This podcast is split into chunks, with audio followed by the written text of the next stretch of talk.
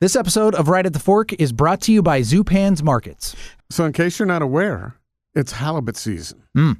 And you can find the freshest halibut at, uh, it's just landed in all of Zupan's stores. Wild Alaskan halibut is there, flown in for the ultimate freshness, hand filleted from whole fish in store. And Zupan's has the freshest seafood available in town, and you'll you know, you always find a great deal. I always find a great deal. There's always something there that I like, and I particularly love that at Zupan's, and I haven't seen this elsewhere. I'm sure it exists, but I it's right there most every time. I can get swordfish, uh, which I used to have all the time Yeah. back east, and haven't been able to enjoy out here as much. They also have a great and gorgeous selection of spring flowers. I love going, and most of the time when you walk it into a Zupan's, they have say, put the flowers it's the right there. introduction, oh, beautiful yeah. flowers. Stop in, make your own, or have one of Zupan's creative specialists make a custom arrangement for you. I And score always, some points. You, oh, you scoring some points with Randy? I've with those? always, I've always used them for Valentine's Day, which is now past. But man, their spring blooms look awesome. Yeah, but flowers shouldn't just be for Valentine's you're Day. right. Flowers should be all the time. Fine, Chris, I'll stop there on the way home. yeah, let me give you relationship advice. That's the way to go. Mm-hmm. Uh, also, uh, April, Zupan's is going to feature the Cameron Winery from Dundee. You'll find specials there all month on their Pinots and Chardonnays. And uh, they're also going to have a, a tasting on April 14th from noon to 5 of Cameron Wines. So get down there for that. Very nice. Three locations Macadam, West Burnside, and Lake Grove. And of course, always at zupans.com.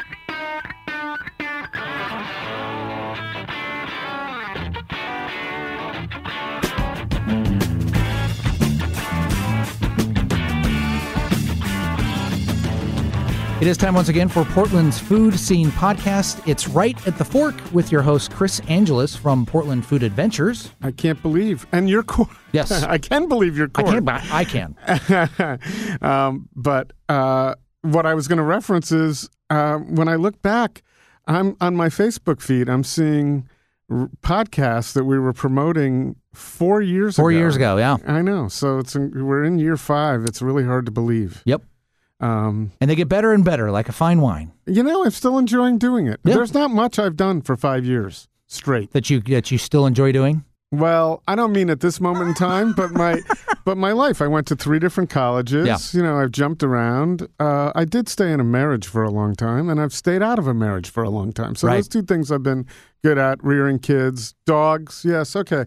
So I do have some track record, but when I have the choice, I usually get a little restless, and I'm not restless here, especially because on an episode like today's.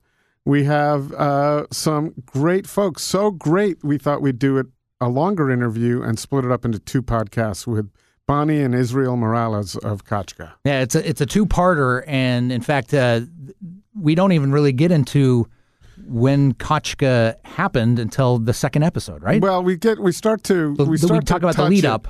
Right? But we're not really talking about Kachka itself, Yeah. until the second episode. So if you're listening to this the week it comes out, you got to wait till next week, which you're used to doing Mm-hmm. for your media, or you're also maybe used to these days binge listening. So if you're listening to this after in the after the middle of April, uh, you just you'll just go to the next Just episode. line them up and listen to them. or if you happen to hear the last one first, we're we're welcoming you to the ep- the part one. We're kind of getting into the weeds a little bit t- talking about this, but we want to make people make sure people understand this is a two parter. Right, it's a two-parter. So uh, this first part, we're going to join uh, Bonnie and Israel in with their childhoods uh, in Chicago and also Kansas, and we're going to follow their journeys to their intersection at a restaurant in Chicago called True, where Israel had his first. I believe he was GM. Um, I got to listen a little. I got to listen more carefully to this podcast. You need to pay attention to your own interviews. Pay attention Yeah. to. it. But he in his first interview there was with um, with for the front of the house, not the back of the house. Front of the house was for um, for what happened to be Bonnie. Yeah. And they met and they talk about the lightning that ensued and then leading up to moving to Portland and and some of the things they did on the way and we'll we'll hear about it. You know, we've heard the story before from Kasandak uh, of Coquine of a husband supporting and encouraging his wife to mm-hmm. do something really special, and that's what you're also going to hear here as well with Bonnie and Israel Morales, part one.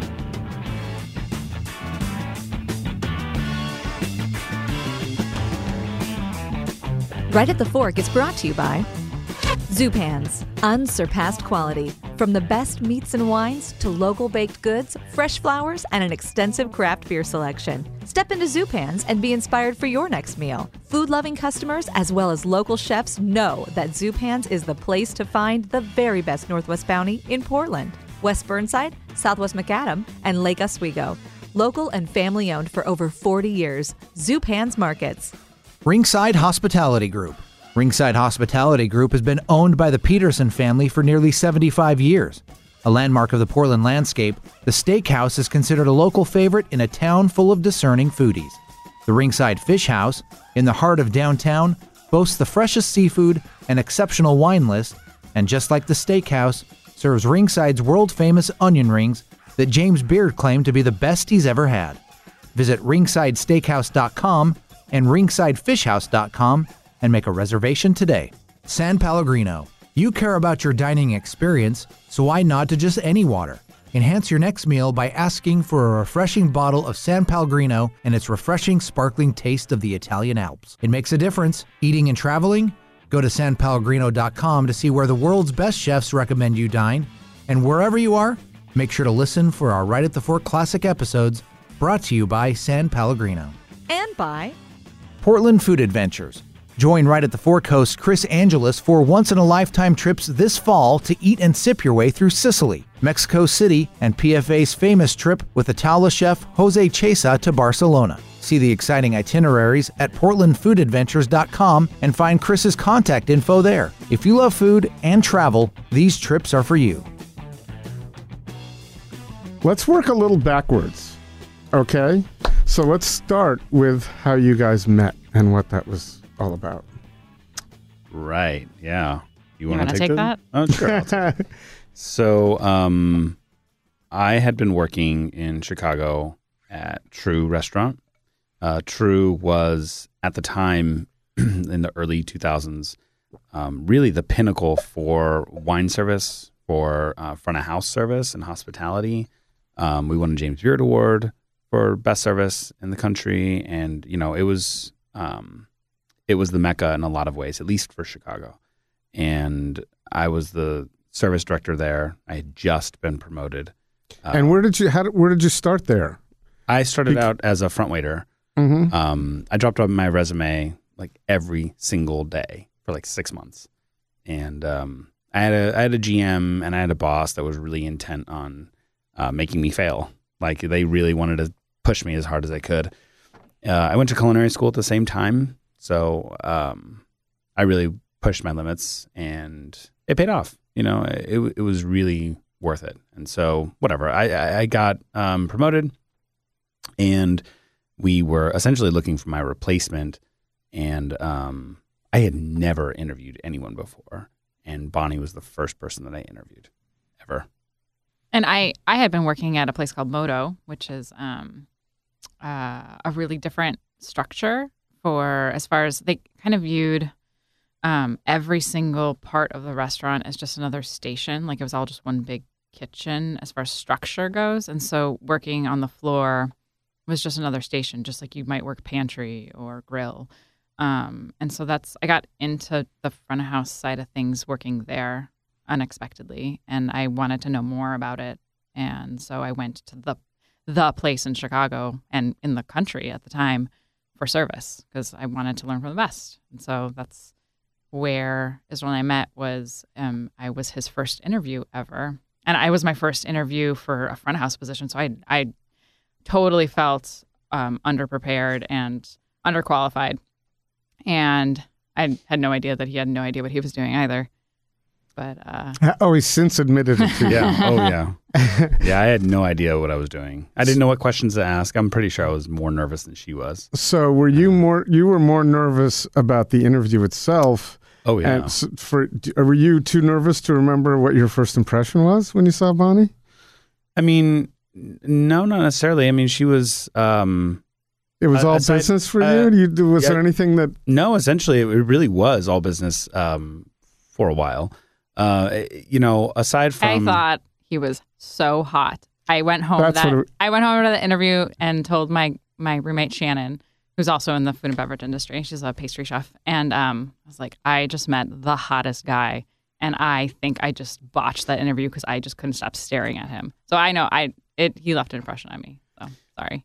I mean, uh, sure. Aside from being attractive, like what really struck me was how confidently she spoke about food and so sure about um, about food in general. And I thought that that was really, really awesome. You know, there's a there's a high level of you know timidity when you're coming into the front of house because you're trying to, you know, say things in an interview that's going to get you hired. You know, and so sometimes it's a little watered down or down the fairway, so that way you can kind of feel out your potential employer. But no, not with Bonnie. Um, she spoke about food and service in such a confident way that yeah that was it was a no-brainer for me So, how long ago was this? How old were you two then? boy oh boy 26, 27, uh, 26, yeah 26. And that was two, 2007. Yeah, I was- 2000. yeah, I oh, was that wasn't long 20 ago. 2006. You two, that was about 10 11 Well, years we've been ago. married for, we'll be 10 years in August. right? So- But Yeah. someday you're going to look back and go, "That was 30 years ago." And Yeah. It seems like a a long time ago. Yeah. I'm at that stage in my life, so uh, when I hear that it was 2007, that seems like like almost yesterday. I almost Right. met you Yeah. in Yeah. 2000, uh, not long after that. yeah then. right So, yeah so it, it was crazy we we met in february february uh 9th i think um and we were isn't married that great that he That's- remembers. it's the amazing. day? A I year don't and a remember. Did he just score? So what? That's some. Those are some points right there. yeah. yeah and then we we were married a year and a half later so that went fast That did go and fast. then we had our first kid in 2009. So, but but how did you uh, how did you manage a relationship in the workplace?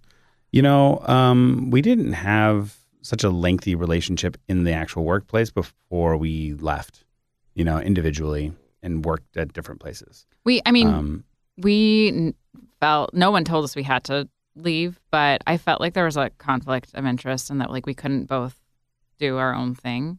So like I I left shortly thereafter, and then um, Israel left like maybe six months after that. yeah, but we didn't really even start dating, uh, you know, immediately after being hired. You know, um, I was pretty, I was pretty rough on her for a while. You know, um, I mean, someone coming from the back of house going to a front of house job has its own challenges. But someone coming from the back of house, even if they're very confident and well, um, you know, educated, going to True, that's a whole different ballgame. And there are a lot of things that are kind of built in that need some not only training and polishing, but retooling altogether.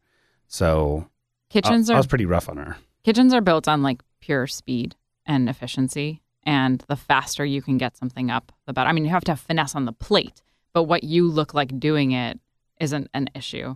And so I just remember this one time where he was, you know, you use a lot of nonverbal communication. And so he was giving me eyes, which is, a, I mean, it means that somebody wants to talk to you, or they need, they might be like trying to show you that a table needs clearing or whatever.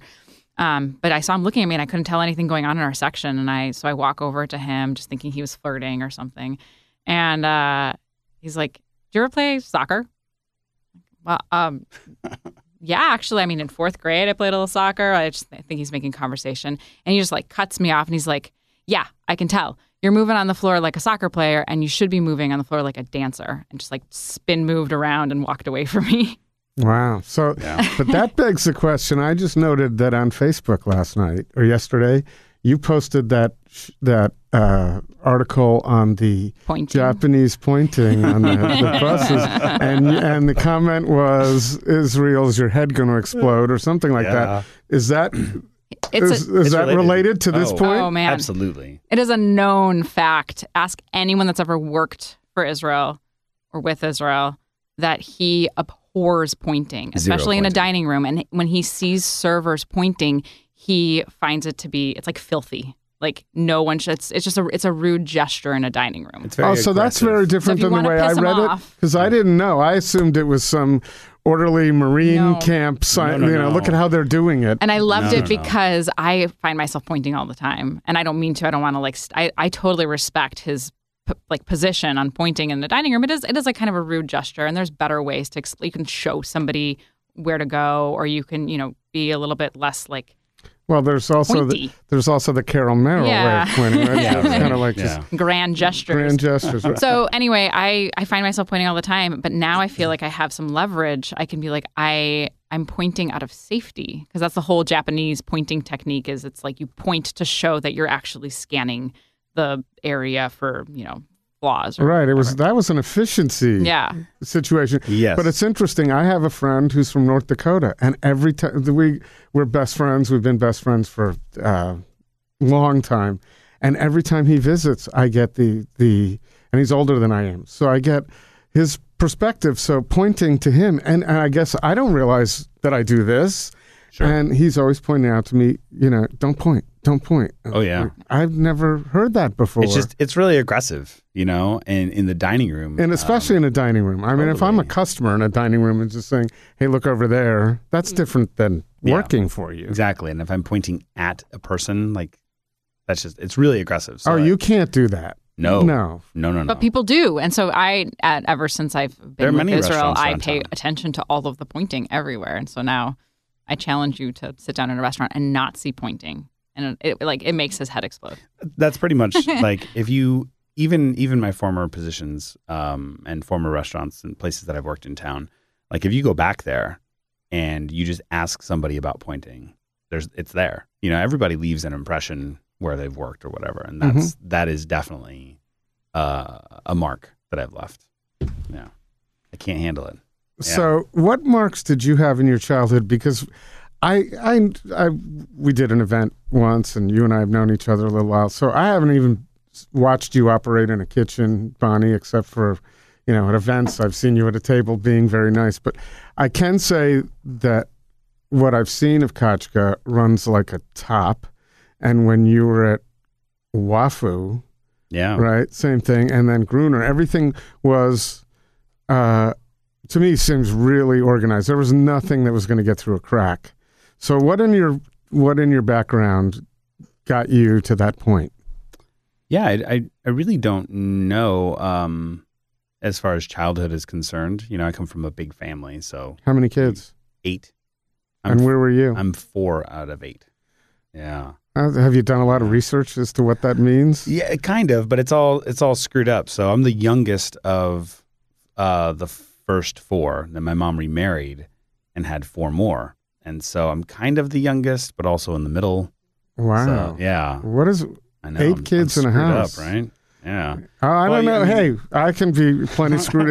it doesn't matter the size of the family. There's there can be dysfunction Yeah. And besides, with eight, with eight, don't you? There's a good possibility you're going to get a few sane, sane out of the eight siblings. Correct? A And- few, yeah. I mean, yeah. you're rolling the dice. It's yeah, gonna- exactly. Eventually, the averages work out. But, um, well, I have a musical background, and um, I went to school for music, uh, for music theory and composition.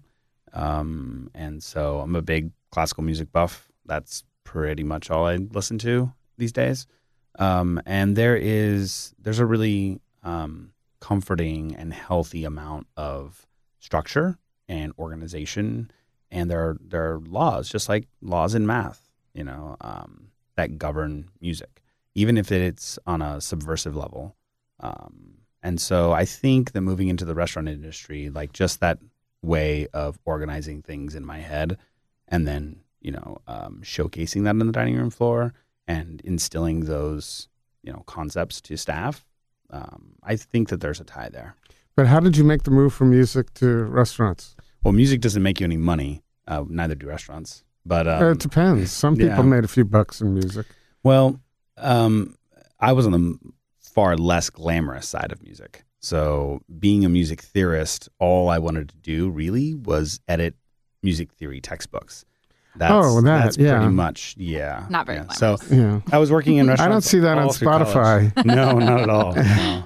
I mean, I perform, but I'm not a musical performer, you know. So, He got a full Uh, ride scholarship to Kansas University of Kansas for piano performance. So saying that he's not a performer is ridiculous because he is actually amazing. I, I do perform, but like uh, the idea was always like I I love composing and I love music theory and I love the structure of it and um, I worked in restaurants forever just as a server at some place slinging hash, and you know, not a big deal. And At school in Kansas? yep, in Kansas, um, that's that's where I started. Yeah, What was your first what was your first restaurant my job there? first restaurant job was this tiny little hole in the wall Mexican joint called Ixtapa, and I was the only server there. Um, it was it was the kind of spot where it was like a four ninety five lunch special, and you know you order by the number, and it's like two hundred items on the menu.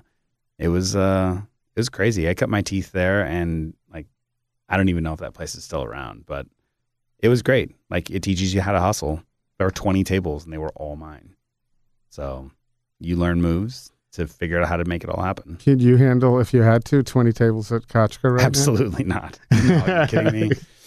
No, our staff is amazing, and they they're the ones that handle everything. I mean, we, I, I say this. I feel like I say this a lot. That you know, um, we're we're a team, we're a group, um, and everyone is important, right? But there must be a leader. You have to have a leader to lead the group Mhm. you know um, but it doesn't necessarily mean that that is the person like you're the leader because you're the biggest and strongest and fastest that's not at all the reason um, you're the leader that like directs the larger pieces and the concept you know to have them execute so that's basically what our staff does because dude i couldn't handle that Yeah, well, there's a, I'm sitting here. There's nothing I could do that you guys do at all. You do it you do it so well. So, um and Bonnie, well, I want to I want to talk about both of your childhoods because you you both come with you know, Mexican background and Yeah. we've got a Russian background. That to me is very interesting that you've uh, that you've blended the two. So, uh, eight kids. Where was this? um, kansas In Kansas. yeah i'm from kansas city Oh, okay. He yeah spent first four years in southern Mexico, and Yeah. then his mom and dad split, and so then they moved up to Kansas. And what brought the, what brought them to Kansas? So my mom's entire family is from Kansas and Chicago. So that's basically where they've lived forever and ever. Um, my dad is from southern Mexico, from Chiapas, and he has family in Oaxaca too. So when I was born, I was born in Kansas i- in the United States, and then we lived in southern Mexico for a few years. And so, like, you know, Spanish was my first language. I, you know, grew up knowing that culture.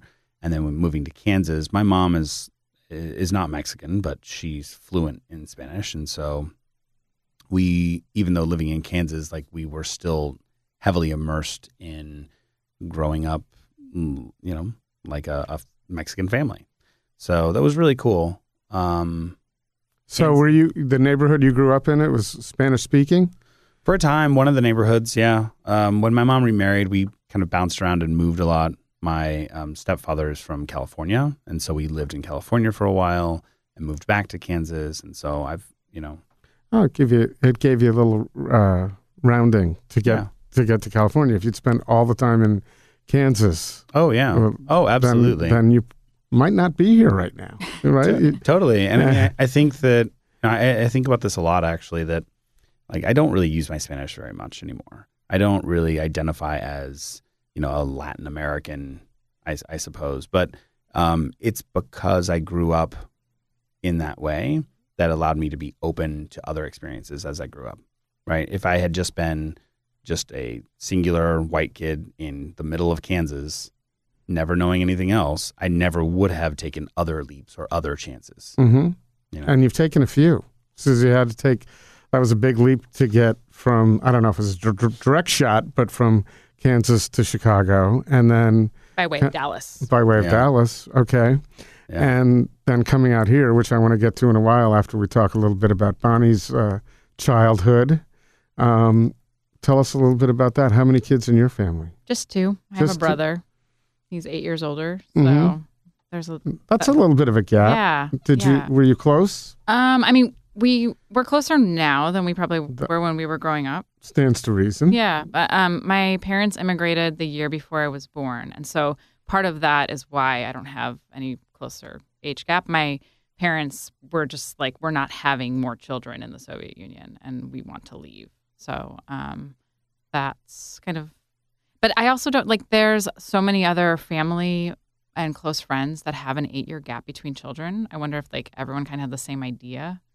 um, in the Soviet Union at that same, around the same time. Like I have cousins and Oh, that's the standard. Maybe it was. I don't know. Maybe it was a law. Uh, no. but um, I think more just that people were it's it was really difficult, and so you um, you're like I might wait a second before I do this again. Um, but anyway, yeah, we have an eight year age gap. I was born uh, the year after they immigrated, so I grew up speaking Russian.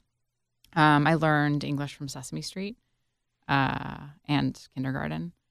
Um, I re- I still remember like uh, having this meeting at the school when I was going like placing into school and because uh, english was my second language that like i had to have this like special meeting with this lady who made me she'd like point at different pictures and have me say the words and like her berate and she didn't berate me but i rem- as a kid i remember it like her coming down on me because she pointed to a picture of a house and i called it a home and that that wasn't good enough Oh man, I, i was like no one knows the difference yeah. I'm between like, I'm, those two I was five. I mean, come on, or maybe even four, because my birthday's in August. Whatever. Anyway, so But that's a statement on you that you think of it as a home, Right. as a like as a place, that's a more as a warm place, right? A house is an, more uh, an positive spin on it. But yeah, I just I remember I do remember that sort of struggle about it not being my language.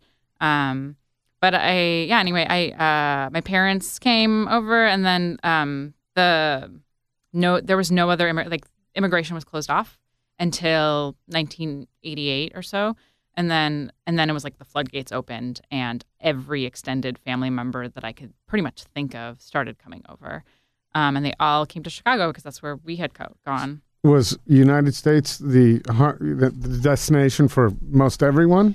some people went to Israel. So uh, uh, my family's Jewish, and so you would leave Russia at that time as a refugee. And HIAS is an organization um, that helps with relocation in the United States. But um, you left as a as a refugee. Um, you're basically defecting from the Soviet Union, and you're saying Israel is my homeland. And so you leave. It's like a really sketchy process. Um, there's a whole thing where you you have to announce that you're leaving before you get approval to go. And so if you end up, you're a refusenik, and if you end up being denied for any reason, you now are a persona non grata. You you can't be employed. You're you're basically this like in between. You, You can't defected, leave. but you're not a citizen. Wow, it's the you're no ultimate longer- decision, right and so like, it's a really cha- especially for a, a family to make you know with children it's a really challenging decision to make so a lot of people uh, that's i mean they did it so that a lot of people chose not to anyway my parents went for it and uh, nobody else did at the time they also thought it was too risky and then um, they ended up all coming over after um, 88 89 so um, but the odds were better then. That was why they. yeah that was part of the, what that- went into it. yeah but anyway I so can't imagine that because you're not only making, as parents now, you're not only making that decision for the, you know, two adults, kids are involved. They be they carry the legacy. It's genetic. The persona non grata. Yeah, absolutely. and, and but they also there was so much anti-Semitism that um, you carried it if you stayed too. I mean, I there were so many. My dad didn't get into the university he wanted to go to because he was Jewish. My aunt couldn't play on a basketball team because she was Jewish, and it was all kind of like sh- n- nothing was official. It was just you just knew. And if you ask anybody who's who's Jewish who lived there at that time, they could just say, "Yeah, it was just it was systemic anti-Semitism." I mean, there's there's no rabbit trail or there's no paper trail of that, but that's just how it is. hmm Um, so you you kind of you're damned if you do, you're damned if you don't. You so and for my parents, it was just we might as well just go um, or try. And they so anyway, you leave, and once you leave, there's like a specific path you take. You go by train through Poland um, into Vienna. And in Vienna, you can then declare that actually you don't want to go to Israel. And the other, at that time, the other countries that um, accepted Jewish refugees from the Soviet Union were Australia, Canada, and the United States. So my parents came to the United States because my she had my mom had a great uncle um, who had escaped around the revolution. He like ended up fleeing to Cuba and came to the United States through Cuba. And so we had this like family branch that had sort of set up shop in Chicago that was that they knew about but had no communication with. So they kind of were they picked Chicago only because they knew of the existence of this distant family. Um, so they I, otherwise I think they could have just as easily have gone to Canada or Australia and Right. And was there a connection when they got to Chicago? yeah, I mean they they definitely created. I mean they reestablished their roots and um, they were close for a long time. There was some family falling out that happened that was unfortunate between some factions or whatever. But um, I don't know, I was a kid. Uh, but yeah, that was an important part. I remember growing up of my family, and then when people started immigrating later on, um, they all just chose Chicago because we were there. Um, I mean, some people in New York, some in Canada, um, uh, some people chose to go to Israel. Um, but yeah, the most, most all of my, the only exception was my dad's now deceased um, brother who decided to stay, and he ended up immigrating in in 2000. I think it was one, two, 2002 maybe. So at that, and so now it's I, when I when I do go to Russia and, and Belarus, which is where my family's from. Um, I there's like distant cousins to visit, and that's really it.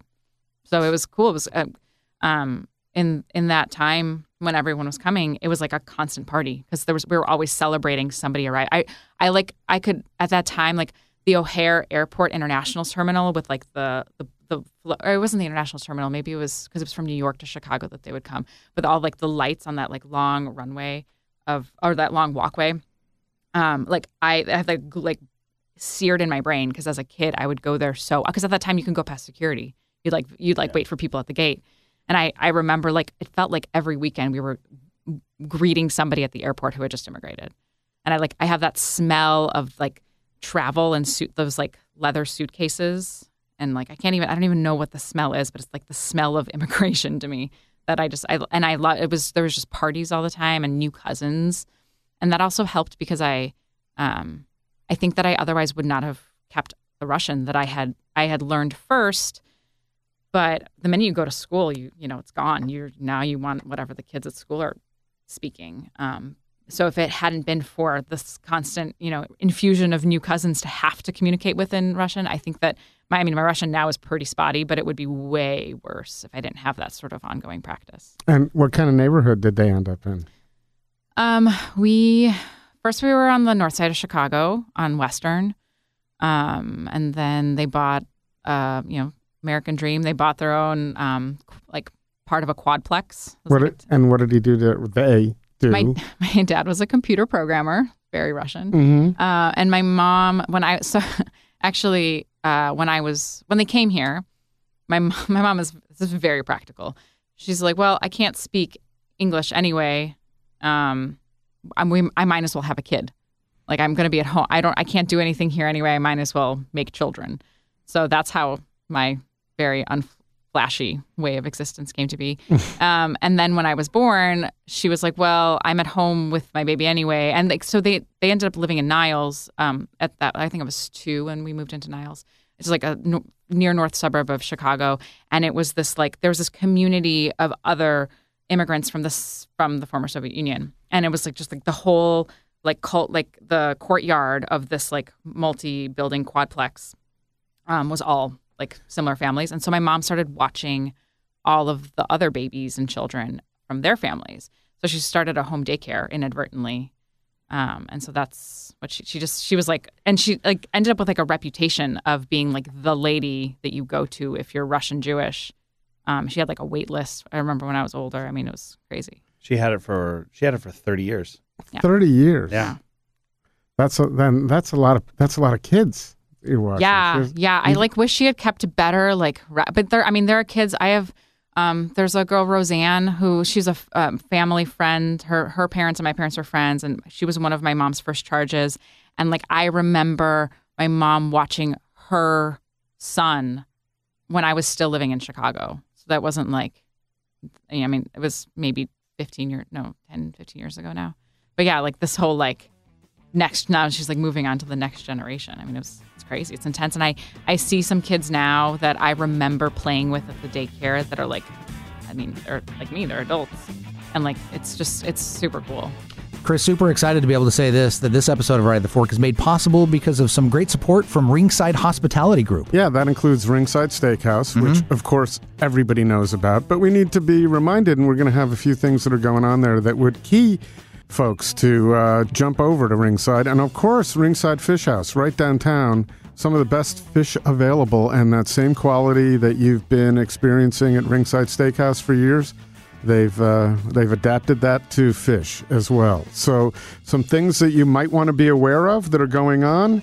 Steakhouse Prime Mondays. Every Monday, they offer a $35 three course prime rib dinner. Includes mixed greens. You get a 10 ounce prime rib with your choice of potato, followed by ringside's creme brulee for Nice. dessert. Hmm. While supplies last. You know, that's great because I just discovered a place out in Manzanita that has weekend prime ribs, and I've been kind of thinking that was something I don't get in Portland. Yeah. You do at Ringside. You could also, if you're not in the mood for steak on Monday, you could go to the Fish House for Dollar Oyster Mondays, where you can get the best oysters for just a buck a shuck. And uh, I love, I love saying that. I'm yeah, I had to avoid stepping in. Yep. But uh, also, uh, Wine Down Sundays. Every Sunday, Ringside Fish House offers 50% off most bottles of wines from a wine list of over 600 labels. So that's valid in the dining room only, and some great reasons to go back to Ringside. You can make reservations online, which I always love. RingsideSteakhouse.com or RingsideFishhouse.com. So, in that neighborhood, you must have been participating in a lot of other immigration parties too. There Yeah. are other families that were experiencing the same thing you were. Yeah, I mean, I don't, I don't know what was going on in other people's families, but I just there was always there was so much was a camaraderie. celebratory neighborhood. Yeah, there was always, you know, there was always, you know, um, parties happening in somebody's backyard. Like it felt like every night in the summer, and um, th- I remember like I wish that I remembered as an uh, like with a clearer mind because I just had I kid mind memories. But like my parents would go on like rager camping trips with their buddies. Like I was just like three or four. But like I see photos with like bonfires and everyone's clearly wasted and they're just having a blast. And I mean, it just looks like it was the best time. They had no money. I mean, it was all like, what else could you do but go camping? And were, were was it mostly Russian food? Uh, yeah, I mean, they would go fishing and they'd just like fry up some fish and stuff. But you know, um, roostify it. That's what you do. I mean, that's what they know. So yeah. But and so did you get your? Is that where your your first interest in food was? That No. no? When was that? Um, I mean, I got into food like in not not in the most clear path. I um when I was in college, I was dating a guy whose mother was like Martha Stewart. I mean, she had a bed and breakfast, and she was the home ec teacher in their small town, and she um, would do flower arranging and catering, and her and her home was just like beautiful. Um, and I just I just remember like reading all of her Martha Stewart magazines all the time and like buying bare, barefoot Contessa cookbooks and stuff. And like I mean you're in college, so like you can either eat Taco Bell every night or you can figure out how to make your own food. And my mother was my mother is a huge control freak in the kitchen. So like I was never as a kid, I didn't learn how to cook at all because she never let me in the kitchen. Um, I, I I will say that my parents had a restaurant when I was in high school. They had like opened a restaurant with their best friends. It's like it was a everything you should not do in opening a restaurant. It was like a huge like just like case study in what to not do. Um, so I did like help out there. But the you didn't know that at the time. This isn't what not to do. You No. uh, you now see that. Oh yeah, from your perspective absolutely. now. But I, I mean, I uh, so that if nothing else, like further solidified how I could never have like why would I ever go into food? Like I had this horrible experience with my parents having a restaurant. I never got to cook as a kid. Um, I, You know, I Lisa Schroeder says the same thing. She Okay. didn't get to cook either. her mom and my mom should hang out. Um, yeah, no, it's uh, it, I just yeah, I, my mom was like, oh, you're like I had long hair as a little girl, and if I like went running through the kitchen with my hair not tied back, she'd start freaking out and yelling. Just like my presence could, uh, hair is going to magically float off my head and come flying into the salad bowl or And something. especially at that age, it's not leaving your head too easily. Yeah. Yeah, right. Um, no, so yeah, I just I I got into it um, in a really backwards way. I I, I had this sort of um, influence um, from my boyfriend's mom, and then I ended up moving to sh- to New York for um, I had gotten a degree in um, industrial design, And where was your degree? in, industrial design. Oh, University of Illinois. Oh, okay. Um, and so that's like product design and development. And I had this like sort of dream job at a consultancy um, in Union Square. Um, it was like everything I wanted to do, and it was like a unicorn job. They like don't exist for entry level, like for grads. Um, but uh, I I had that, and I hated it. I hate like I hated everything about it. Um, but I love. I was right by the farmers market. The Union Square Farmers Market in in New York is amazing. Um, and so I would just like buy all this stuff and make. I don't know. I thought, you know, I thought making basil ice cream was something crazy at the time, and uh, or olive oil. I, I remember um, Otto, like Mario Batali, like one of his first offshoot restaurants, like um, was Otto. Um, and like I had this olive oil ice cream there once, and I just it like blew my mind. So I don't like that kind of stuff got me really interested into food, like thinking about it creatively. And that's that was an era when olive oil ice cream was really unusual. I mean, we live in Portland, Oregon, where you can, you know, there's yeah. nothing that will surprise you. The salt and straw Arbequina olive oil is like a thing now. But yeah, it was this was in 2003.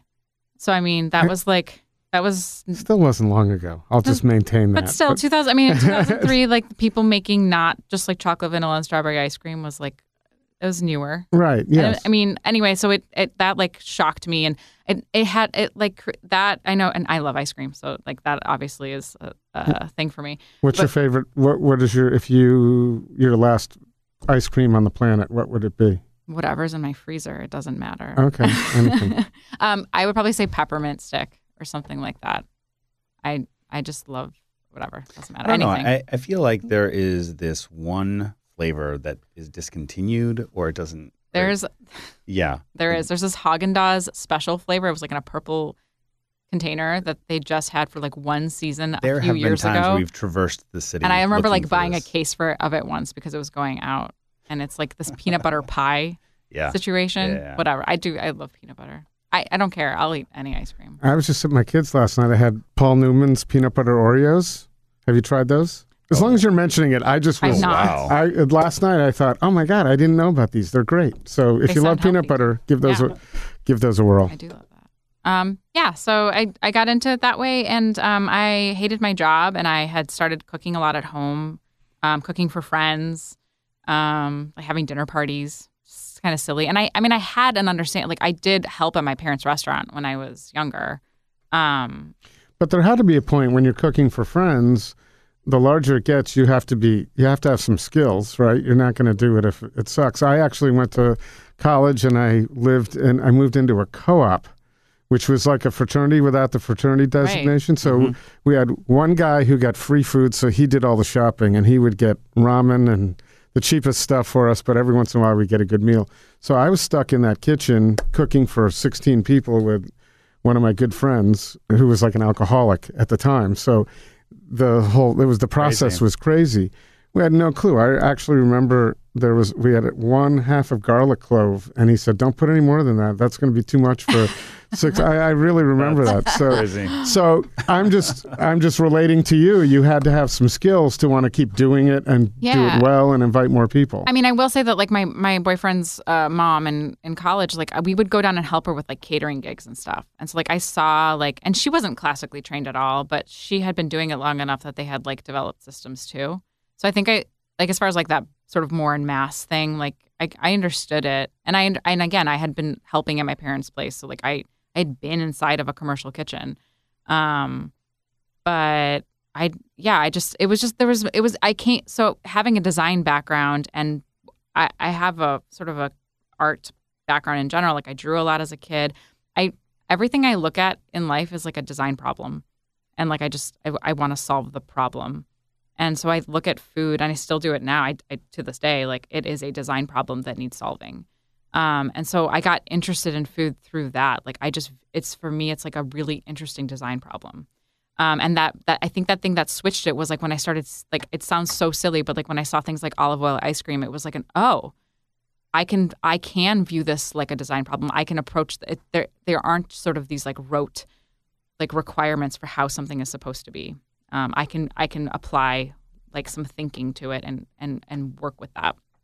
Um, so I anyway I I, I I I didn't know any of that at the time. I think it was a little bit more loose. I just can say that in retrospect. But um, I ended up quitting my job and going to culinary school, which is stupid, but I did. And then I I worked in restaurants. oh, restaurants. wasn't uh, that? Uh, how can you say it was stupid? I mean, it's a lot of money. And I feel like everything that I learned in culinary school, I could have learned faster and cheaper just working in a restaurant. Right, but it it led you on a certain path. Yeah, and I, I do. I mean, I met. I I have so many great friends from that experience, and um, I I did enjoy the structure. I think that Um, I I like I like structured learning, and so for for my type of brain, I think it makes a lot of sense. Um, but I also think that it was I think it's a really foolish endeavor as far as if you do the the cost analysis of how much money you spend versus what you get for it. I don't. I just. I, I don't know. It's it's complicated. Well, that analysis changes every year because Yeah. there had to be a time, much like college.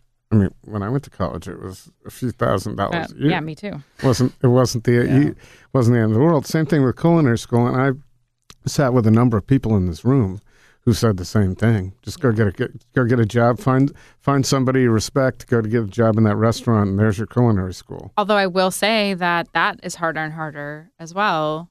Um, I use my own restaurant as an example. Like I don't have the time and the we don't have the the uh, enough slack in profit margins to have time for teaching people. You know what I mean? Like they're used, and also the laws are changing. I mean, there is a time when you could have an army of people working for free at the French Laundry, and no one batted an eye at that. But now, like I, I mean, I know somebody who was working as a manager, as a sous chef at French Laundry for many years. He's not, there anymore, but um, he was. I, we were, you know, like having a beer and talking about struggles. And like I, my assumption is a place like French Laundry, they don't, they're not, they're not like having trouble finding staff, and they, they it's a real struggle. Nobody, nobody wants. They might want to come for like a month stage, maybe, but nobody wants to like put in their time and work there, let alone for free. Um, so like getting that sort of apprenticeship style of job is also really challenging. Right, It's, and it's going away. and also there's the the other side of it. In a city like Portland, there are a lot of people who came here because it was less expensive than San Francisco, or or another city. And Gone is that. Yeah, that's that's it. May be better than San Francisco still, but it's uh, in terms of cost. But um, it's not easy. You can't come here now and stage and say I'll do this for nothing just to get where I'm going to go. Oh yeah, no, absolutely not. So the the game has changed, and even in the time since you opened Kachka, that game has changed, right? Few years. Oh yeah. So, um, but we'll talk. I'd, I'd like to talk about that later. I still want to find. I want to lead up to the opening of Kachka. Okay. What you, how you guys decided to do that. So, but but before, what brought you? How did you both manage to come to Portland? What was the impetus for that? um, it's all my brother's fault, Strawberries. or Strawberries that too. too. So Well, it's strawberries, so- peppermint, olive oil. We've got. we're Ah. getting all the ingredients Yeah, together for this. Strawberries. Um, my brother was like the one voice of dissent in all of the my like family and extended family that all like immigrated to Chicago. Everyone stayed there for the most part. I think I had one cousin that ended up moving to DC, but other than that, it was like you you came to Chicago, we're gonna stick together. Um, and he um, he ended up moving out west. He moved to Portland. Everybody thought he was crazy. Um, uh i because you know nobody leave why would you leave chicago we're all here what do you what do you want to do out in this like far out west outpost um uh but so my parents and i would visit and And Portland, Oregon, wasn't a destination for Chicagoans. It wasn't. I grew up in the New York area. Nobody came this way. They'd No. go Florida or L.A. Yeah. or San Francisco. Probably the same thing with Chicago. Although what I can say about Chicago from my Arizona days is a lot of people ended up down there too. Sure. Arizona was an appealing destination for freezing Chicagoans. Right. Oh yeah. yeah So- nobody came out west and it was um he uh came out here in 2000 and um said you know where i'm not coming back i love it here um and so i remember being um you know i think high school college college probably um that i would come out here and visit. And i um i i loved it. He we would go camping together and pick strawberries and all this stuff. And um i i just i i didn't know that a place with so and even at that time it was the food was really good. All has always been so much better here than anywhere else. And um i remember being shocked by how much good food i could have.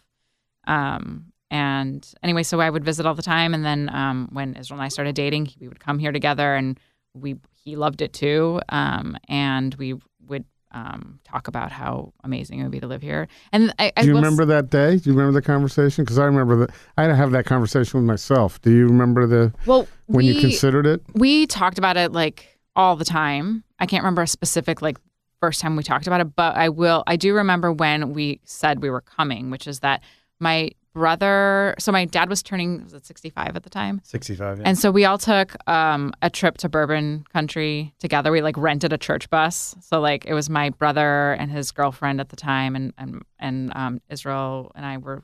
Oh, we had Yeah. Noah was no, my our son Noah was like was nine six months, months. six months old. Six months So old, yeah, it was us and my parents, and we all took a church bus together down to Kentucky from Chicago, and um, we were you know, rented a house and we were drinking bourbon at night, and my brother basically called BS and was like, "You, you're never. You keep saying you're gonna move out, but you're not. I just know it. You're, you know, like if you're gonna do it, do it now. It's like just shit or get off the pot. Like, you know, you're not getting any younger. You have a baby.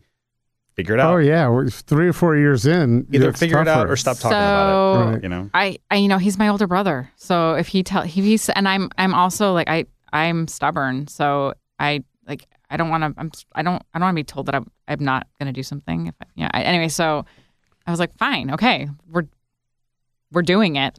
So it was, it was, I don't, it was hasty, but I'm, not, I don't regret it at all. Um, but we, like, I think two months later moved out here. Like Israel quit his Yeah, that job, was- that was ended in up March. flying out to look for some work out here, and then I came out a couple weeks later. And so, what was your first job here, Israel? What was it? My first job, um, I landed the dining room manager position at the Allison Inn and Spa, Oh, cool. Yeah, the that's a nice. So that's that's a special spot. which is great, really great. Um, I didn't have any connections here. Um, I think one really thin thread of a connection from a coworker in Chicago, but that's really it. I hit the pavement pretty hard with my resume, and I got that job. and It was great. The commute was super long, and um, it didn't end up working out. I was in the middle of uh, talks of potentially opening a new restaurant um, where we were going to focus on seafood, and it was gonna take Portland by storm. You know, it's gonna take them by surprise. You know, uh, and that was Fin. And so I was at the Allison for maybe six weeks, maybe, um, and then I jumped on board to open Fin. I was the first customer there. Did you know that? Oh yeah, You remember that? That's Oh, yeah. right. That's when we. Uh, I just happened to be. started. I happened Yeah. to be driving by at. Uh, it was like five o'clock. I looked at. I actually think I looked at. Oh no, I looked at Eater. I, I saw it on Eater. Eater Yeah. was around then. yeah, And there was this. Oh, it's right here. It's opening now. Like this minute. I'm going in. yeah. So, um, and I remember. And Trent is incredible. Oh man, yeah. I mean, Trent and I, Trent Pierce. Yeah. Trent Pierce is fantastic. Um, like we were, I really felt like we were the duo to make Fin like, really soar. You know, um, and how did you two meet? blindly. I mean, I applied for the position. I got interviewed. We sat on milk crates in the middle of a empty, not quite built out restaurant, and that was our interview. Like ten minutes. We really clicked though, and you know, I think that um, it had been if it had been a different time, maybe a different location, maybe a different owner. You know, because Trent wasn't equity there, neither was Mhm. I. We were just employees essentially. Um, if that if those situations had been different, I'm pretty sure it would probably still be open. You know, I mean, what he's doing over at Roe is phenomenal and is like the mature step up from what Fin was trying to do. But I don't know. I mean, Fin was Fin was scrappy. It was Mhm. great. It it really showed a lot of Trent's best sides in a much like more inviting and fun atmosphere. You know, so yeah, that was um, that was technically like my first real foray into Portland restaurants, whereas the other being in Newberg.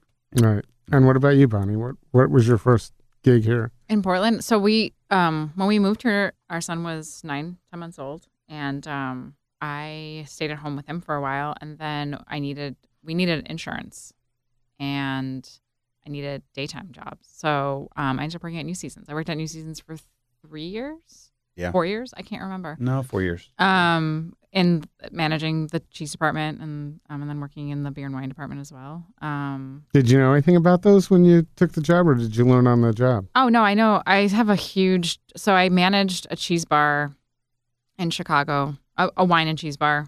Um, after I left True for a while, and um, I just I really love single ingredient artisan things. you know, like cheese or wine or chocolate or whatever. Like I just I love. I, I'm a huge nerd about that kind of stuff. Um, so um, it fed sort of my intellectual side a lot. Um, yeah. So I, but it was it was a great. It's a great. Uh, I mean, I, I can't say how it is now versus then, just because I've you know things change. But it was a great company to work for, and it was a great stable thing to do while planning because we we knew before we even moved to Portland that we wanted to open something like Kachka. We didn't know what it was called yet or exactly what it would look like. Um, but we knew that we wanted to do something in that general arena.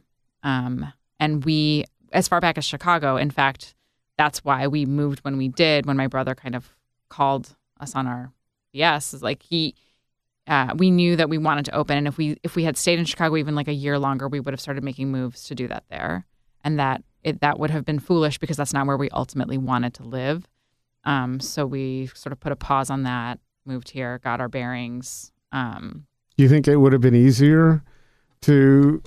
I mean, it didn't take long for you to have acceptance here because that that was an unusual move to open a Russian restaurant. Most people have no clue what that is, and and so the nice that's a double edged sword for Kachka from my perspective. I could be wrong here, but there the a lot of people are very curious. So and you hear start hearing good things about it. Oh, I'll try that. That's new, and and of course that's part of our culture here in Portland. Yeah, and Portland's that's that is it's it's it is double edged. And Right. That's the right way because people are way more willing to try something new um, here than I think they are in Chicago. Um, I But then you had a larger, But well, you have a pretty good Russian population here. I don't. It's Uh, not really about the Russian population. yeah, I was gonna say. because that's not. And you know, I think that's the biggest pitfall of so many restaurants that focus on a certain cuisine of that comes from somewhere other than here. Is oh well, I need to target those people because they know it, um, and that's that's a problem because then you you ostracize all the people that aren't in the know. And so if you come into Kachka and I'm all I'm doing is focusing on my Russian clientele, then you're gonna feel like an outsider. Do you have an idea of what percentage that is? Because I have one dear Russian friend, and I've first thing I did when you opened was take her to Kachka. Yeah, but what's funny And- is um, that I always hear that as that exact story where the the non-Russian dragging the Russian to the restaurant. I didn't have to drag Well, her. no, not drag, but like that. The like it's that it was inspired by somebody. You know what I mean? It's never the other way. I was curious. Well, of course, I'm naturally curious. to See, what do you think about this? yeah, this and, is your. but the Russians like, oh, another Russian restaurant, big deal. You know, like She didn't say that. but a lot of them do and that's why that's my point is that that's why that's often a pitfall of trying to specifically cater to the people that are in the know of that cuisine is i think that's i think that is just um that's just a, a a bad idea in general and it's not specific to russian i think if you open a chinese restaurant and all you're trying to do is cater to people who are chinese you're going to fail You're going to be another Chinese restaurant, Right. And Yeah. so and uh, maybe not fail, but I think it's going to be a bigger struggle because you you're looking you're automatically trying to focus on a smaller percentage of the population, and then everyone else feels like an outsider. But if you're more inclusive and you're not trying to focus on spe- the specific subsection, Mhm. I think you just it just it just feels better for everybody. Um, but yeah, we I I will say that Chicago is just more of a challenge because it's well, there's a lot more noise. It's a, it's bigger right, and it's more expensive. um, I would imagine. and it is more expensive. Um, and um, there's the mid the Midwest is challenging. I mean, for, one of the reasons we moved to Portland is that the ingredients here are just they just they're just better. Um, I- Have you seen the new campaign for uh, from Travel Oregon? no, The animated thing that you're in a fantasy. No. It's really cool. Look it up because it, it it's, It's- all about that. it's, like, I mean, I wow, this remember is- like the it's first a like cartoon. the first few months were just like a constant like me uh, posting on Facebook about like the amazing berries I just ate or this like raw milk that I bought at the at Kookoolan Farms or I don't know what I just I like I was like a constant every single every single post that I had uh, all my people friends that were in Chicago were just like stop posting these annoying pictures of things I can't have. um yeah, and it, I, I, so there's that. I mean, I just I don't I feel like you're working with a limited set. It's not like there aren't amazing restaurants in Chicago. It just I feel like it's a disadvantage. Like you, it's it's frustrating that you can't get just like beautiful produce. It's not the same. And and then here, people are more accepting and they are more willing to try stuff. But that's the double edged sort of it is that they're also going to move on to the next new thing because they just want to keep trying something new, and keeping people's interest is um, is challenging. I think that, and that's that's becoming now. It's it's almost a caricature of itself. You know, what's the next new thing? And Oh, sure. It's I've tried things with both the podcast and Portland Food Adventures. I've said, you know, we need to really step back and pay homage to the places that have been here for a long time because they're not getting the attention that all these the children are, the you know the babies are, and those are the ones you know that have stood the test of time, twenty years Yeah. and it's it's a challenge and i i think about that with this podcast a lot. Do i i don't necessarily want to be a pr vehicle for the next new restaurant. They're already getting all that attention. Sure. i just want to hear who you are and and you've proven something in portland and so i just think that um yeah it's it's a challenge now and and at some point are we going to stop wanting to do the next new thing? Is the money's pouring in now so we're starting to have people are starting to have more money to experiment and That's very true. and restaurants are getting a little more expensive i noticed it's a little more to go out to eat than it used to be I I do think that there. I mean, there's two things. One is that I mean, we're we're going to be four years old in two weeks now, right? yeah. Um, that's uh, that's not that much time. But like we're we're not one of the babies anymore, which is No. crazy. I mean, like, I, but you're so, still getting press No. and you have to open a new restaurant and get a cook- cookbook you don't have to but that helped But that, helps. but you, but I, not that we didn't do it for press, but I it, but that is totally the kind of stuff understand that. you need to do if you want to keep getting that. But what I will say is that we live in this like bubble of you know like food frenzy news, and like you're saying like you you know you can't keep up with all like the new places, and that it it feels like that because we're in it, but the sort of average Portlander has no idea of this frenetic pace and energy, and they're not paying attention to that Oh, yeah. at all. Absolutely. Well, there's a there are different subsets of por- Sure. I mean, there are people who, when you ask, some people don't know there's a food scene. Like you take them to a great restaurant. Oh man, you're really uh, knowledgeable. It's like no, I'm gonna.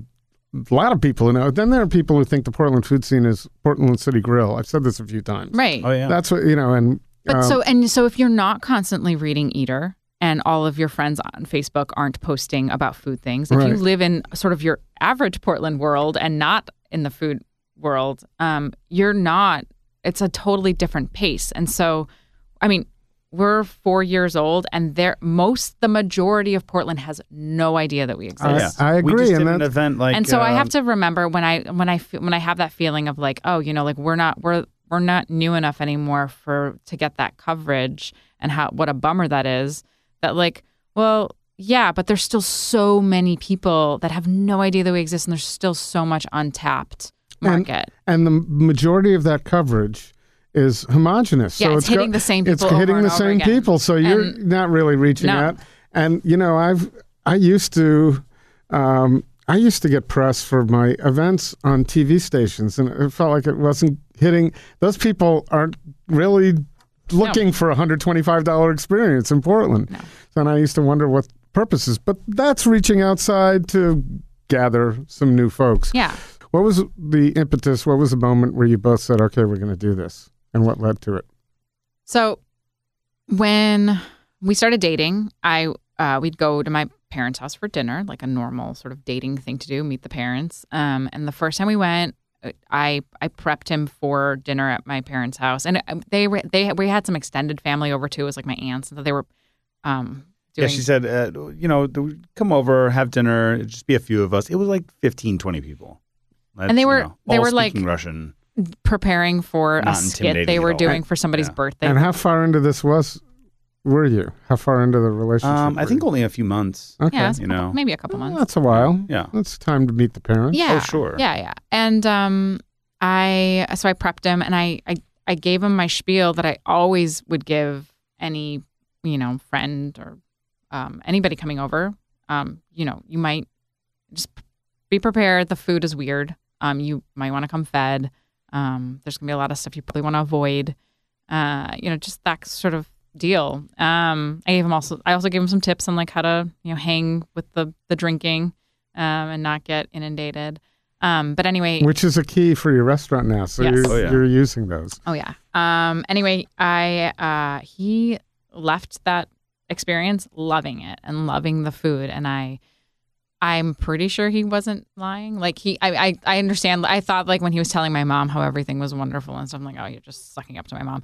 Um but then he like told me the same things in the car afterwards and um I was kind of shocked. But a, as we continued to date and um we just we would he was genuinely interested in the food and my mom started like cooking like she would know we were coming over and she'd like work she'd like make something she hadn't made since they immigrated and like we would like talk about dishes and they would talk about family and um we just started like they started remembering and I started learning about all of this food that I had just taken for granted when I was younger and or was just embarrassed by. Hold on a second. I just have to make sure we're still recording here. Okay, I'm sorry. I didn't mean to interrupt okay. you, but this went off. Oh. So I had no idea. Do you want me to go back? No, not at all. Just, yes, go back to where you were, and I'll just make a note. um yeah i just um i it's all this food that i had either taken for granted or was embarrassed by. Um and i, I what were you embarrassed by? i mean it's um boiled beef tongue. Like i remember having friends over when i was in middle school and you know you'd want to ask your parents if they can stay for dinner except i would never ask because i wouldn't want my friend to see that we were having veal tongue for dinner. Um or um yeah like herring um things like that. Like i just i didn't i didn't think that that I, i'm i am sure that i would have not that would not have been received well by like my my friend who ate hamburger helper for dinner normally when they were at home you know Right. so um, but that's that wasn't him. no but and and so given his background um he grew up eating some pretty weird stuff too so i think that that helped but um he was just much more and also just being in the food world like you you're much more accustomed to not you're not going to bat an eye at veal tongue let's say when you know you're working in a top tiered restaurant in chicago like you probably had it on the menu later earlier that day hmm but you probably charged sixty dollars for it. You know, I mean, so um, so yeah, so it it was something that he was like prepped for, but he genuinely thought it was really good and interesting. But I, I that's not my that wasn't my experience, and so I it took his inter- genuine interest to like make me change my mind about it. And like it i had a paradigm shift. Like i i started seeing things through his eyes. And then when that happened and we started talking more and more about it we both kind of realized that no one um, that that the way that I felt about this food was sort of par for the course, um, and that if we, it felt like if we didn't do something about that, that maybe nobody would because it didn't. I didn't, and I still to this day don't feel like there's anybody in the U.S. at least that's doing what we do at Kachka. Um, which isn't because I'm trying to blow our own horns. It's I legitimately I would love to see some pe- other people doing what we do, and I legitimately don't see it. Um, and that's a travesty. So I have to ask: Have you ever been to Dinette? I'm just curious because I don't. I I think you it's know, as not I'm not a sophisticated Russian diner, so for me, I've had great experiences at both, and I've thought they were some of the best food experiences I've had is at your restaurant and at Dinette too. So I'm just curious, and and I took my Russian friend there too, and she she loved it as well. yeah so. no, and and Vitaly is a great chef, and it's it is delicious food, and, And also think- DaNet's a pop up. So Yes, no, that That's- was, that's the other part of it, that, not like, doing- it's it's not a nightly service. no, thing, and so it's a different thing every time, and um, it's just not, it's not the, it's not yeah, a pop up in a restaurant are just not the same thing. yeah, we're, and, That's a whole nother podcast. um, yeah, And speaking of a whole nother podcast, we're going to leave this episode off right here and start next week's episode talking about the moment Bonnie and Israel decided it was time to commit to opening Kachka. Thanks for listening to Right at the Fork. And of course, tune in next week, or if you're in our archives, find the next episode for more with Bonnie and Israel Morales of Kachka. Right at the Fork is hosted and produced by Chris Angeles and Cort Johnson. Connect with us on Twitter and Instagram at Food Podcast PDX or on Facebook at Right at the Fork or online at rightatthefork.com.